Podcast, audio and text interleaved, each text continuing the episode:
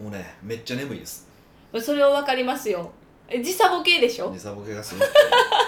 そんなに時差ボケする体質なんですかどうなんですかねまあもうもうほぼ戻りつつあると思うんですけどちょうどえっと収録日が考えたうん一昨日かな一昨日に帰ってきましてで、えーその翌日にあのコンサルを受けたんですだからコンコンサルしたんですよした時に北尾さん目が死んでますよって言われてあかん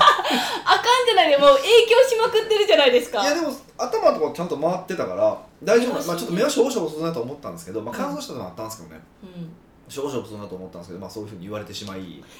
ちょっとへこみますえーね、でその翌日、まあ、今日なんですけどもだいぶまあ戻ってきた感はあるんですけどねやっぱり眠いっすね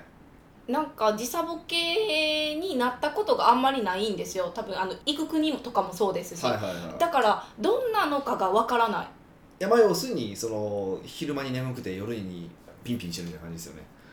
おおほんまにそれだけそうそうそうそう昨日とかだからもう本当にね懇親会してたんですけど懇親会してたあたりぐらいからなんか眠もう眠気だがか眠気が覚めてきたんですよらあ冷めてくるそうそう昼間は めっちゃ眠あそうかそうかくて入れ替わって8時間違うんですよねイタリアと、えー、あそうなんですそうねなんですよじゃあそっからピンピンしてめっちゃ遊んだんですかいや遊んでないですよもちろん、まあ、ちょっとしょもう食事行って別にまた食事ちょっとあったんで食事行ってでそれでホテル帰ったんですけどえでもそう帰ったとしてもむっちゃ起きてるじゃない1ですか時ぐらいですすよねそっからでそっからね寝られへんかなと思って寝れたんですよお姉さんあですか、ねね眠たくはなかった普段はむっちゃ眠たくなって寝るんですけどね眠たくはなかったんですけどうん寝れてならまあ朝今日起きたら目覚まし鳴らさずに起きたらはいまさかの12時で ですねえあ10 10 12時ぐらいかな12時ぐらいでー、うせやんほんまもうもうギリギリだったんですよこうくんの実はえそうですよね東京からこっち東来て京くれま大阪しにた戻もらんなあねかんじゃないですかはもうやばいと思ってい、ななんか何も予定なくてよかったですねってなかったんですか、はい時計えいやなかなかったなかったんですよよかったですそねこの後はあるんですけどだからもうギリギリ全部ギリギリなんですよ全部もう全てギリギリですよ今後もはいずっとイタリア行き続けてるから、は何か対策練らなきゃいけないくないるやんもでうすこかれしゃあないですよねでえだから今回やっぱ反省したのはやっぱりその帰ってきてすぐになんか入れるってのはよくないよねっていうその整えるタイミング作らなあかんよねって話で実は帰ってきた当日も、まあ、友達とはあのご飯に行ってましていうん晩にねご飯まあそのとこそこしか空いてない彼が空いてないすごい忙しい子なんではいあのそこしか空いてなかったってのもあるんですけど行ってで翌日コンサルでっていう感じだったんでもう詰め詰めじゃないです詰かめ詰めですねえじゃああの昨日が初めて休んだわぐらいですかえでも昨日休んでないじゃないですかコンサルしてたじゃないですかあそうで音で帰ってきてからえ9時ぐらいに着いたんですよ朝のでホテルも初めからアーリーチェックインしてたから12時ぐらいに着いたんですけど、はい12時ぐらいから、えっと、彼とご飯食べに行く、まあ、6時ぐらいまではちょっと休憩しましたけどねでもここで寝たらまた晩寝られへんくなると思って、もうずっとこう iPad をねこう目に近づけてじゃないゲでゲすームかしたりとかしたんでブルーブルーライトで目を覚まさせるみたいなことをやってま逆してに使うそれそうをそうみそたういな使って、ね、もう目覚めさせるみたいなことしましたねすごいですねえでも今後はどういう対策取るんですか仕方ないで終わらなくないえですだからまあやっぱり終わった後2日3日はねちょっとゆっくりできるような体制にするのがまあ大事だなと思いました今回も実際はもっと痛かった今日か明日ぐらいまで痛かったんですけど、まあ、たまたまちょっとねあの昨日プライベートクラブとかあったっていうのもあってもともと入れてた予定があったからちょっと短かった1週間ぐらいだったんで、ははいいまあ、ずっとでもあの見に行ってる連中全員そうでしたけどもう晩眠たそうで あのもう時差ボケ全員時差ボケ状態やからへーえそれってずっと飛行機中のもう寝てるから着いた瞬間起きてるみたいなイメージなんですかその時によりますよねだからあの何に乗るかかそううそう乗り方によるじゃないですか、うんでこの間のイタリアから日本に帰ってきたのは朝の7時の飛行機に乗ってで8時にチューリヒ着いてそこから3時までまあ待ってたんですけど、まあ、要はさ要は3時からチューリヒ、まあ、ヨーロッパですねチュヨーロッパから、えっとこっちへ帰ってきたんですけど3時でしょ昼の、はい昼の3時でじで帰ってきたのが朝の、えー9時なんですよ現地時間の3時で日本のお8時とかに帰ってきたんですよ朝そうってことは寝とかないとダメ寝ないとダメなんですよねはい途中でっていうなんかそのなんかこうズレがあってややこしかったんですけどじゃあ何の時間に乗るかっていうのも結構大事なんですねあの乗り方とかを考えるとかも結構大事じゃないかなってほんま思いますけどねうーんもう乗り方の時間とあとはもう帰ってきた時にバッファを作るみたいなイメそーうジですそうよあとねねタンパク質を取るとやっぱなんかあいえなんかと最大時計が合いやすくなるって話聞いたことがあるんではいちょっとまあそれもため今度試してみようと思ったんですけどえタンパク質取ったらいいってそうことそうですか摂取するといいらしいんですよへー今回たまたまあのプロテインを持っていくの忘れててというか海外にプロテイン持っていくのって怖くないですかなんかえ粉じゃないですかはいなんか怪しい粉って言われた時にもう説明できないでしょ外人に「いやプロテインだからプロテインだから」って言いたいねんけどなんかもう怪しいみたいなこと言われてもうわーってなるなと思ってもうそういうなんか悩ましいものは持っていかんようにしようと思っててすごいそんなんで言われないでしょだから成分とかチェックするから大丈夫でいしょやでもねいやもしいやもしもですよ、はいもしもそれでなんかそのその日本では OK な薬物だけどなんかヨーロッパでは禁止されてる薬物みたいなのが入っててあー俺もう言い訳できないじゃないですか「いやプロテイン飲みた飲むつもりだから」とか言えないじゃないですか確かに確もかうにめっちゃ怖くてそういうのが。 じゃあそれ成分見なあかんってことですねあの持っていこうとしようとしたらいやまあいや実際そんなことないと思うんですないと思うんですけどなんかやっぱり海外慣れしてないので正直えそんなにいて言ういやいまあ、言ってる方なんでしょうけどやっぱ慣れないし、今日やっぱ英語喋れないしイタリア語も喋れないし恐怖がすごいじゃないです それ出てるすごいでかすねなんかあったらもうねトラブルは起こさない方向にみたいな感じなんですよだから毎回あのーこうつくじゃないですかはいでもしここでロストバゲージした時は何て言うんやろうかっていうことを毎回こうロストバゲージの時の英語をまず考えるわけですよね。めっちゃ下準備してるじゃそうでないで毎すか回来るから「よかった今回来た!」みたいなね。危機能力というかいやもうビビりなんですただの。ほんまビビりなんですけど本当にそういうのをねこう先々考えちゃうんですようんでそういうのもあってプロテインはやっぱやめましたね次持って行ってくださいよいけるかどういやかほんま怖いやめてマジでマジでほんまえイタリアはどうなったんですかどうだったうん楽しかったですよえー、いやまあ、楽しかったというかすごいねやっぱりさすがですよねやっぱりファッションの聖地ですよ何回行っても思います思いますけどえ今年のトレンドカラーは分かったんですか、はい聞いてきましたよえ何色、はいだから前も言ったじゃないですか言えない言えないってうーんじゃあ私がこれい一色だけ言うから当たっとったら本当に当たっとったって言ってくださいね、へえオレンジうん違いますあかんのかい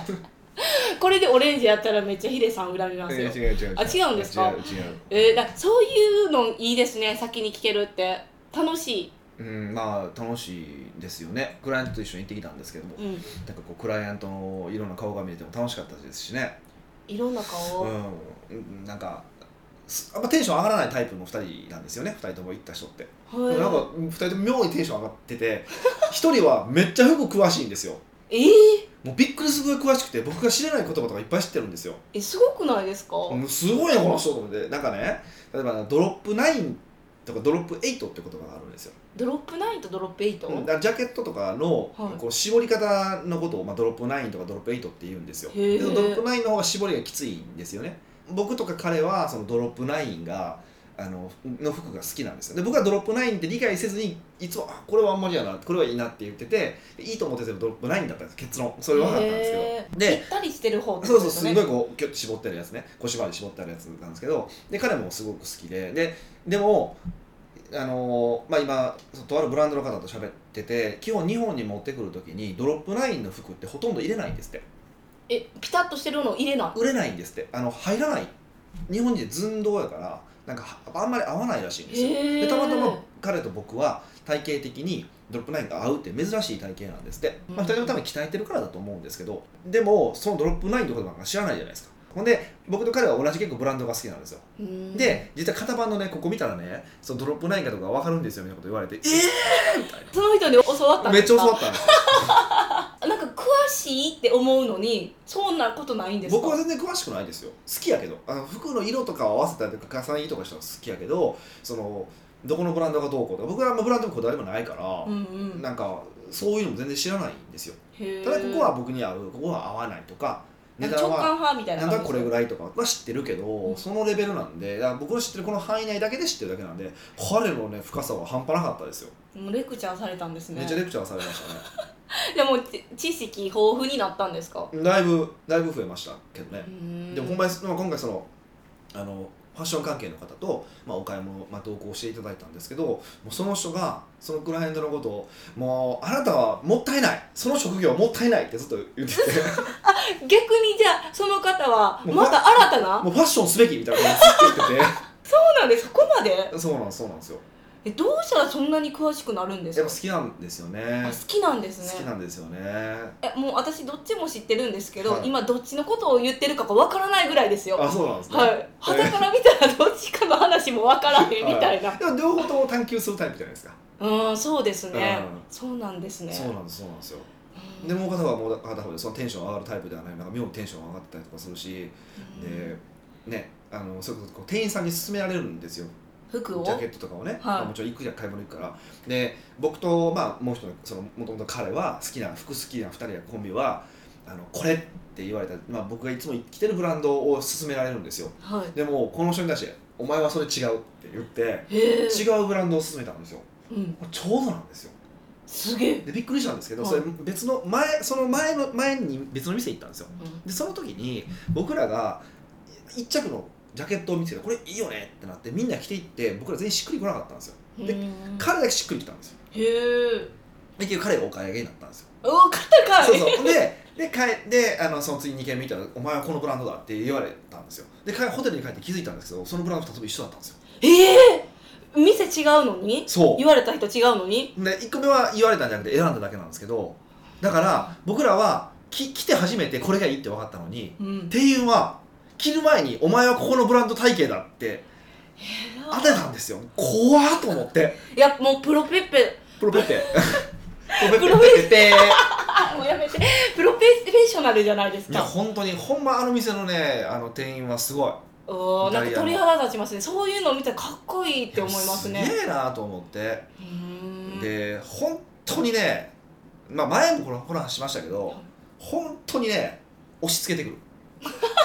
嘘やん押してつけてこなさそおうじゃないで前すはかこれだお前はこれだみたいなもうこれ以外何を選ぶのみたいな感じで来るからでもそうだよねみたいな 感じであなるんですねそうそうそうでもうほんまでそうなんですよもう本当にだから、うんあれぐらいやっぱりねあの世の中の店員さんね別にその服だけじゃなくて僕らみたいなコンサルタントもそうだけどやっぱあれぐらいねこう自信持ってこうあるべきだっていうのを伝えるべきだなって本当に思いました、うん3人とも気持ちよく買いましたもんねまあまあな金額ですけどいやもうそれは買うよねとうわすごいその躊躇もせずポンってそうそれはもうそれはそうやよねってなったし一人とかは紺のジャケットを勧められたんですよ、コンうん、でしかもその人も服いっぱい持ってるからそこのブランドの紺持ってるって言ったんですようんだからちょっとんいらないです分かったちょっと待ってとって言って、うんこの素材を見てくれ触ってみてくれってこここういう素材だろうってこの素材はあのちょっとライトな感じだからこれにその朝系のシャツとかを合わせてこう夜のパーティーとかで着てほしいんだみたいなうんシチュエーションまで指定してくるんですよで来たら「おおそうやな買おうか」みたいないなるんかいやほんまねすごいですねすごい本当にねすごい、逆にその人たちのうん、がどうやって生まれるんかが知りたいですね教育うーんまあいろいろあるんだとは思うんですけど教育とかもあると思うんですけど僕やっぱ一番重要なのは多分僕メンタルだと思うんですよ、メンタル、うん、だってこれ聞いてる人はみんなえーそれぞれの分野の専門家なわけじゃないですか会社の社長をしてるってことは少なくともそのその分野とかに関しては絶対詳しいわけでしょうん間違いなくはい詳しいわけだから、うん、と多分押し付けられるだけの持ってるんですよ知識はうーんお客さんはいっぱい知らないことあるわけじゃないですかはいでそこでいやあなたはこうのべきだっていうふうに言ってあげられるかどうかってこれやっぱ自信とかの問題だと思うんですよ、うーんとかあのその人のためを思ってあげられるかどうかっていうことだと思うんですねはいだからあの一見すると押し付けって、まあ、押し付けすぎるのもよくないですけどねあのやっぱそこが全然違うなと思いましただから日本の人の押し付けって全然こいつ在庫売ろうと思ってるやんみたいなやつなん ですよそうじゃなくすごい嫌やんそそうれなはんそういや結構アパレルは多いんですよこれうんもうここだからここだけの話でここだけの話ですけどねうだからんあるんですよ今はこのパンツとこのジャケットが余ってますとだからこれをここから重点的に売っていきましょうとかめっちゃあるんですよええそれはなんかお客さんの思いへの思いがないですねそうそうそうそうでもそれがアパレルの現実だしやっぱアパレルが潰れるのってその在庫が残るからなんですよへだからそそれをやっぱ履くっていうのは結構市場命題なわけですよ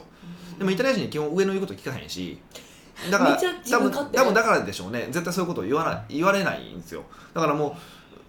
ううん僕らの職業を聞いてその職業に合うような服とかシチュエーションに合うような服を選ぼうとするからベストチョイスをだと思うこのその人が思うものを選ぶからっていうのはやっぱあると思うんですよ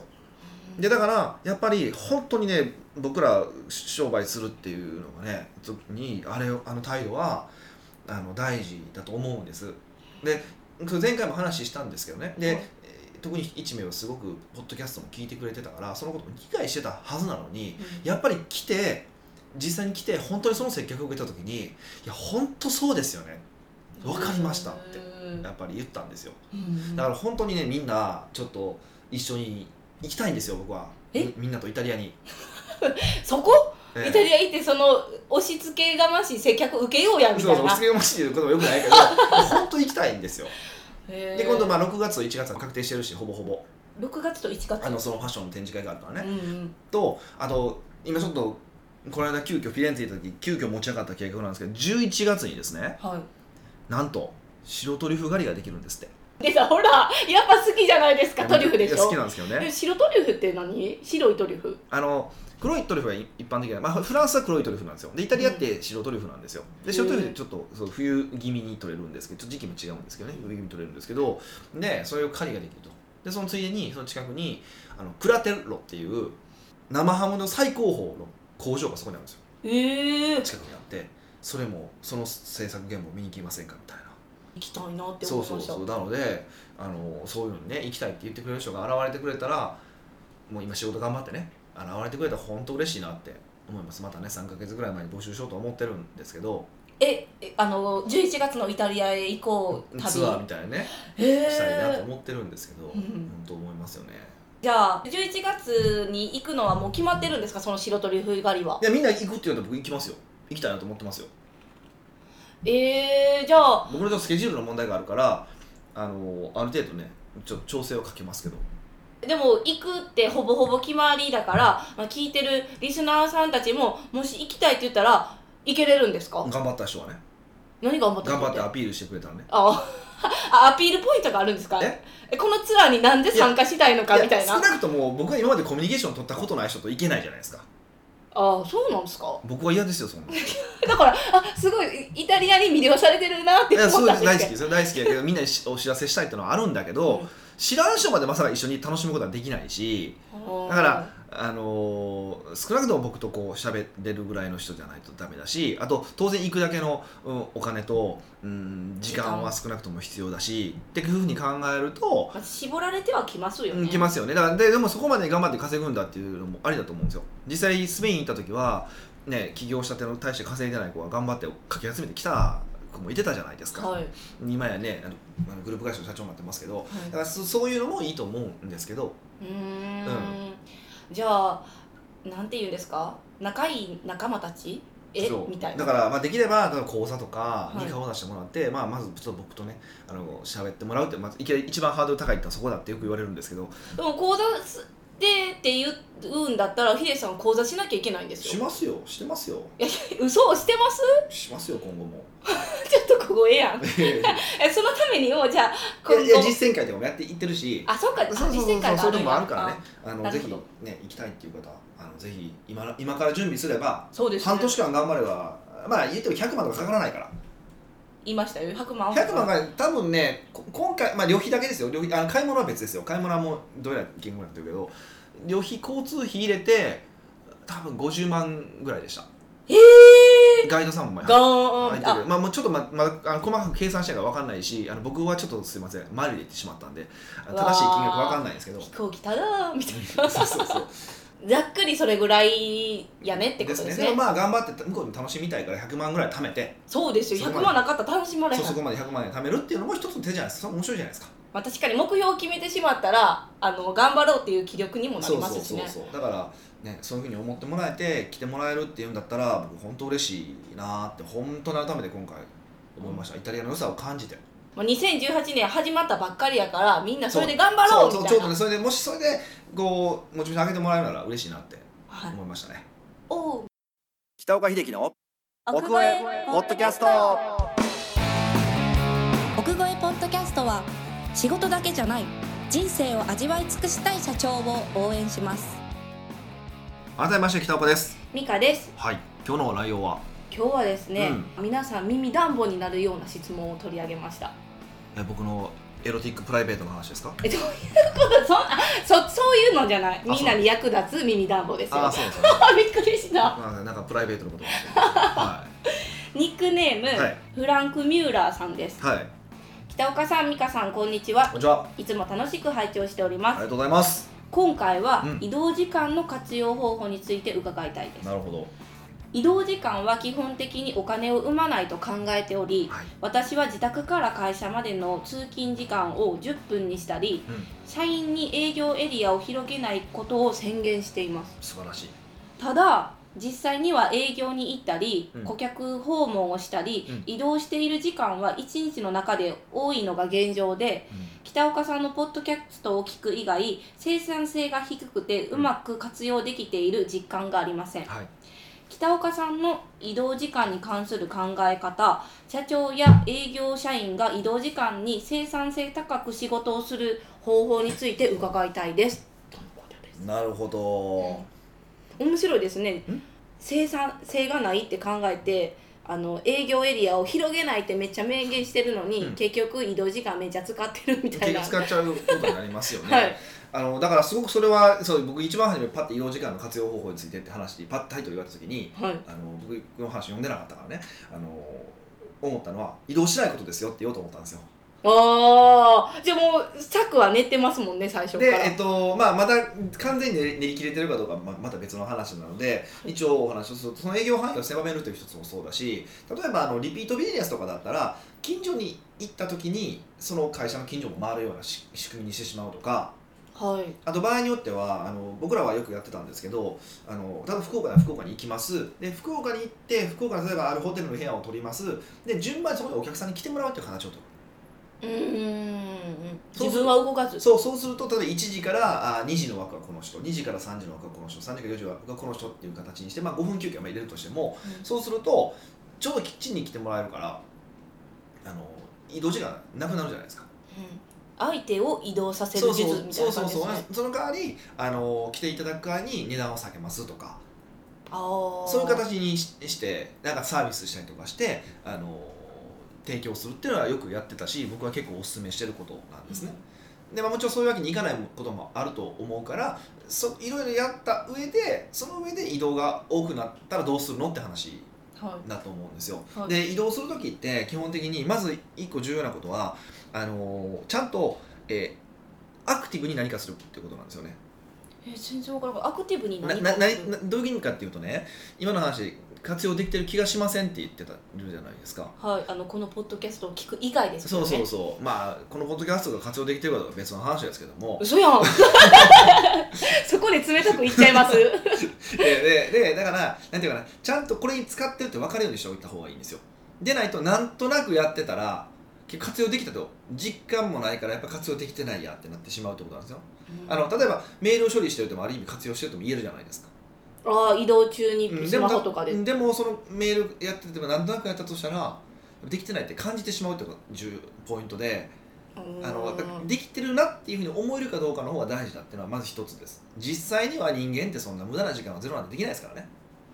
うんうん、でじゃあどうするのかっていう話なんですけどこれまあ移動時の種類にもよるよるんですけど、はい。まあ、例えばその普段の日常のそのうーんタクシーであったりとか電車の移動に関してはあ僕は、えー割とボリュームがあれば本を読みます。へえ。えそれは何ですか。Kindle とかですか。で本僕僕はちょっと Kindle 読めないので気持ち悪くなるんであそうなんですかあ。そうなんですよじゃああでの媒体。僕はは本持って歩くことが多いですね、しかもあの僕結構すぐ本読めてしまうビジネス書とかだったら5分とかで読めてしまうんでええー、早すぎでしょ。そうなんですよホレスト出版で内容ないからね リスとあかんでしょあただでも早かったなっていう印象めっちゃあります、うんえもうあったみたそういだなから基本的にはその字の詰まってる本とかあのそういうふうには読めない本ってあるじゃないですかビジネス書ってまああの別にフレッシュルパンがどうこうって実際に冗談で、うんあのーなんていうかな結構よすぐ読めるように構成になってるんですよちゃんと要点を押さえればいいだけだからはいでそうじゃなくてこう一行一行ちゃんと読まないといけないような種類の本をまあ、持って読むってことが多いですえな長い場合はね長いって分かってる場合は、ーはいでもまあそうじゃないことの方が多くて細切れ的なことが多いんでそれはやっぱスマホですよねスマホでほあのあなんか検索したりってことですかでで基本的に、まあ、都会であれば全然いいんですけど田舎とかだったらやっぱりネットの環境が悪かったりどうのこうのとかになったりとかするから、まあ、その辺も考えないといけないと思うんですけどと僕の場合はもうじゅルーティンが決まっててへ移動えの時ってまず一番始めることは LINE なんですよ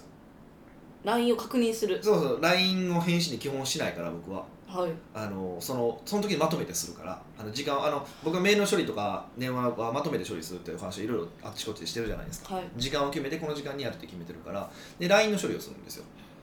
でメールの処理は絶対しないですなんでかっていうとメールって結構打つの時間かかるから僕はパソコンで打った方が早いんではいなのであの絶対ししないですうんにであこれは後にしようとかってもあるじゃないですか、ね、メールの文章長くなったりとしたらはいそれだったらもう一回じゃあパソコンの前に座って処理したら二度手間でしょはでも LINE は携帯でしか処処理できないから仕方がないから、いへえうん、え LINE は結構プライベート的あなプライベートそう世プライベ界ートプ観ライベートプライベートの LINE も全部そうですけどそこでまとめてダーってしちゃう感じですはいっていうのがまず一つ目でそれが終わったあとはあのあれですねあのニュースを見ますえ LINE ニュースですかえっとね僕の場合はあのニュースピックスっていうのがあってニュースピックスニュースピックスっていうのがあってこれ結構あの普通のニュースも普段のニュースもあるんですけどあの割と取材系のこうドキュメンタリー的なものとかインタビューとかが結構多くて僕結構これ好きなんですよねでこれ結構読んでることが多いですね無料ですかえっといや月何本やったかな何本かあ忘れた有料もちろんもちろんな何本かはしますけどね、はいおこれをやって見てみますこれ見てますねうんうんでそれでも余ったら漫画読漫画むはいえ漫画入れてるんですか Kindle, Kindle っていうか携帯のに漫画を入れてます Kindle でね漫画は Kindle で読めるんですか漫画は読みます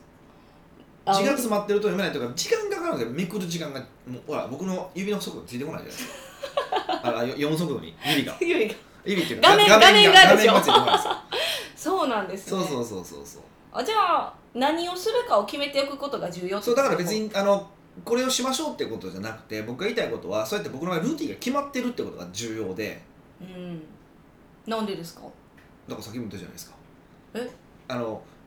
う私は乗った時に生産性に時間を生産的に時間を使ってるって理解する必要があるから、それでいつもやることを変えてたりとかするとああなんか使えてないなって感じがするんですよ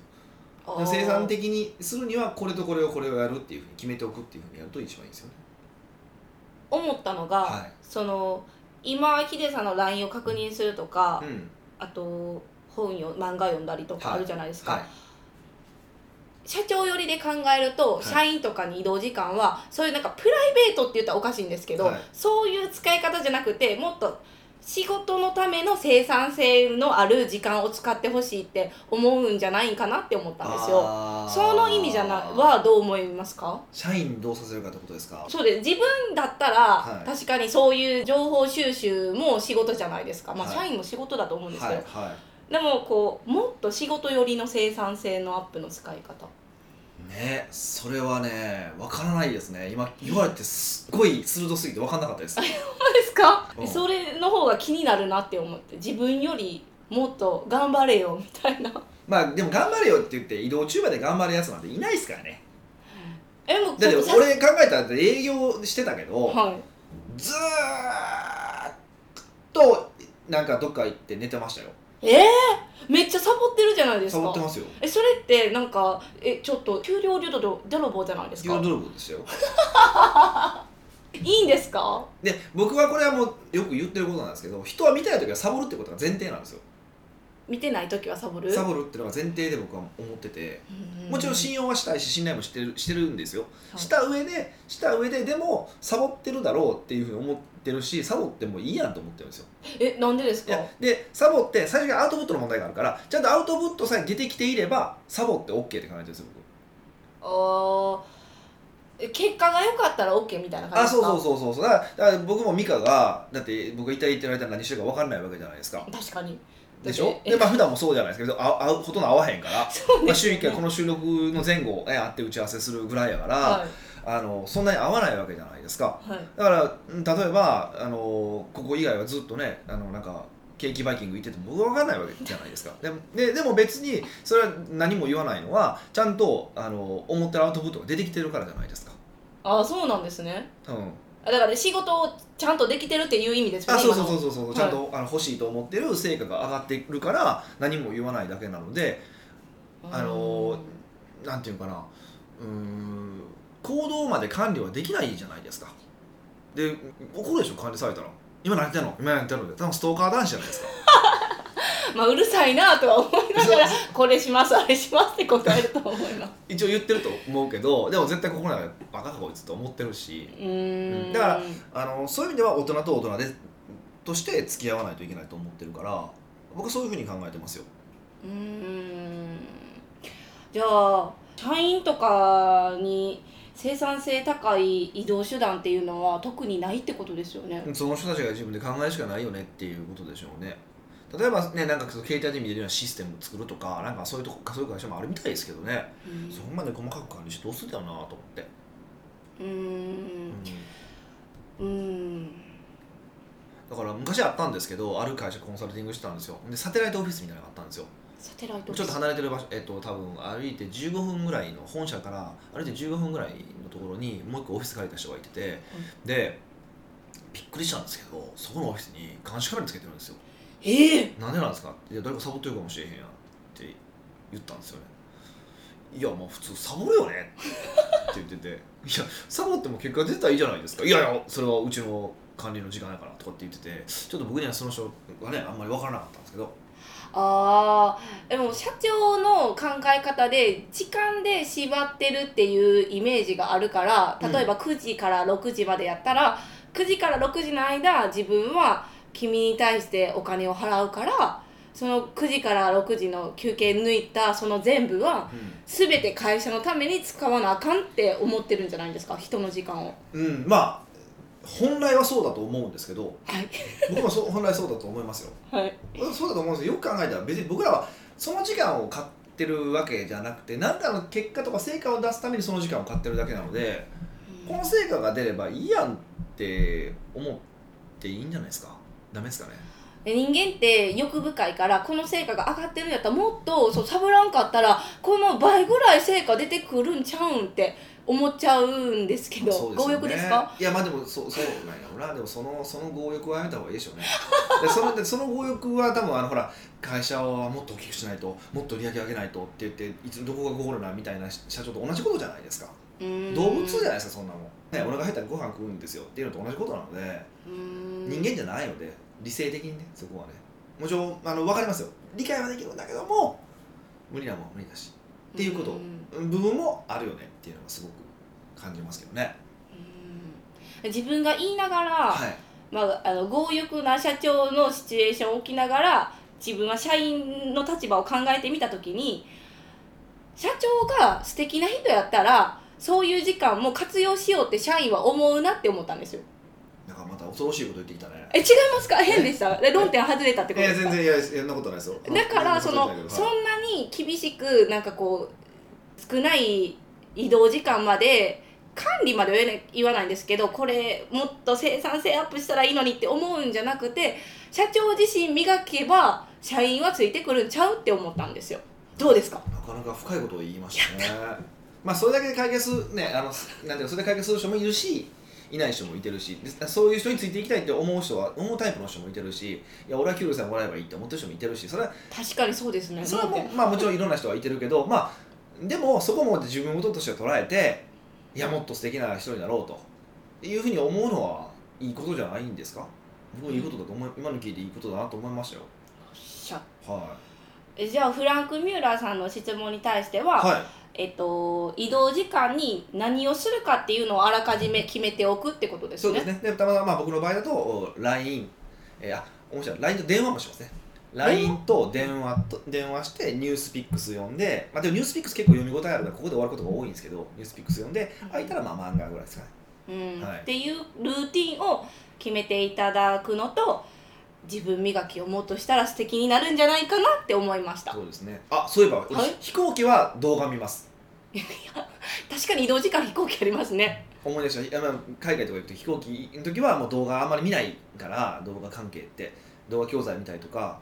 あそっちの動画ですか私あれやと思ってました、映画動画って映画に換算されてましたよ飛行機って言あーったまあ、ら見る人もいてるけど、はい僕は、まあ、見たかったら映画とかあったら見ますけどね、あうん見たりすることもあります動画コンテンツをまとめて見るってことですよねがヒロさん結の構多いですね今回もあのドキュメンタルをずっと見てましたから学びのあるドキュメンタリーえドドキュメンタルあのお笑いのやつですじゃあやっぱそうやと思ったそうそうですよであれは倍速再生で見れないじゃないですかあそうなんですそねうそうそうあそれ以外の Amazon プライムも倍速再生で見れるんですけどそれネットつながってないと見れないんであーだからあのだだ倍速再生で見れないえタイプの動画を飛行機で見ることは多いですね、うーん、はだそうなんでご参考にしてください、い、はい福越ポッドキャストではいろんなご質問をお待ちしておりますぜひ質問フォームよりお問い合わせくださいではまた来週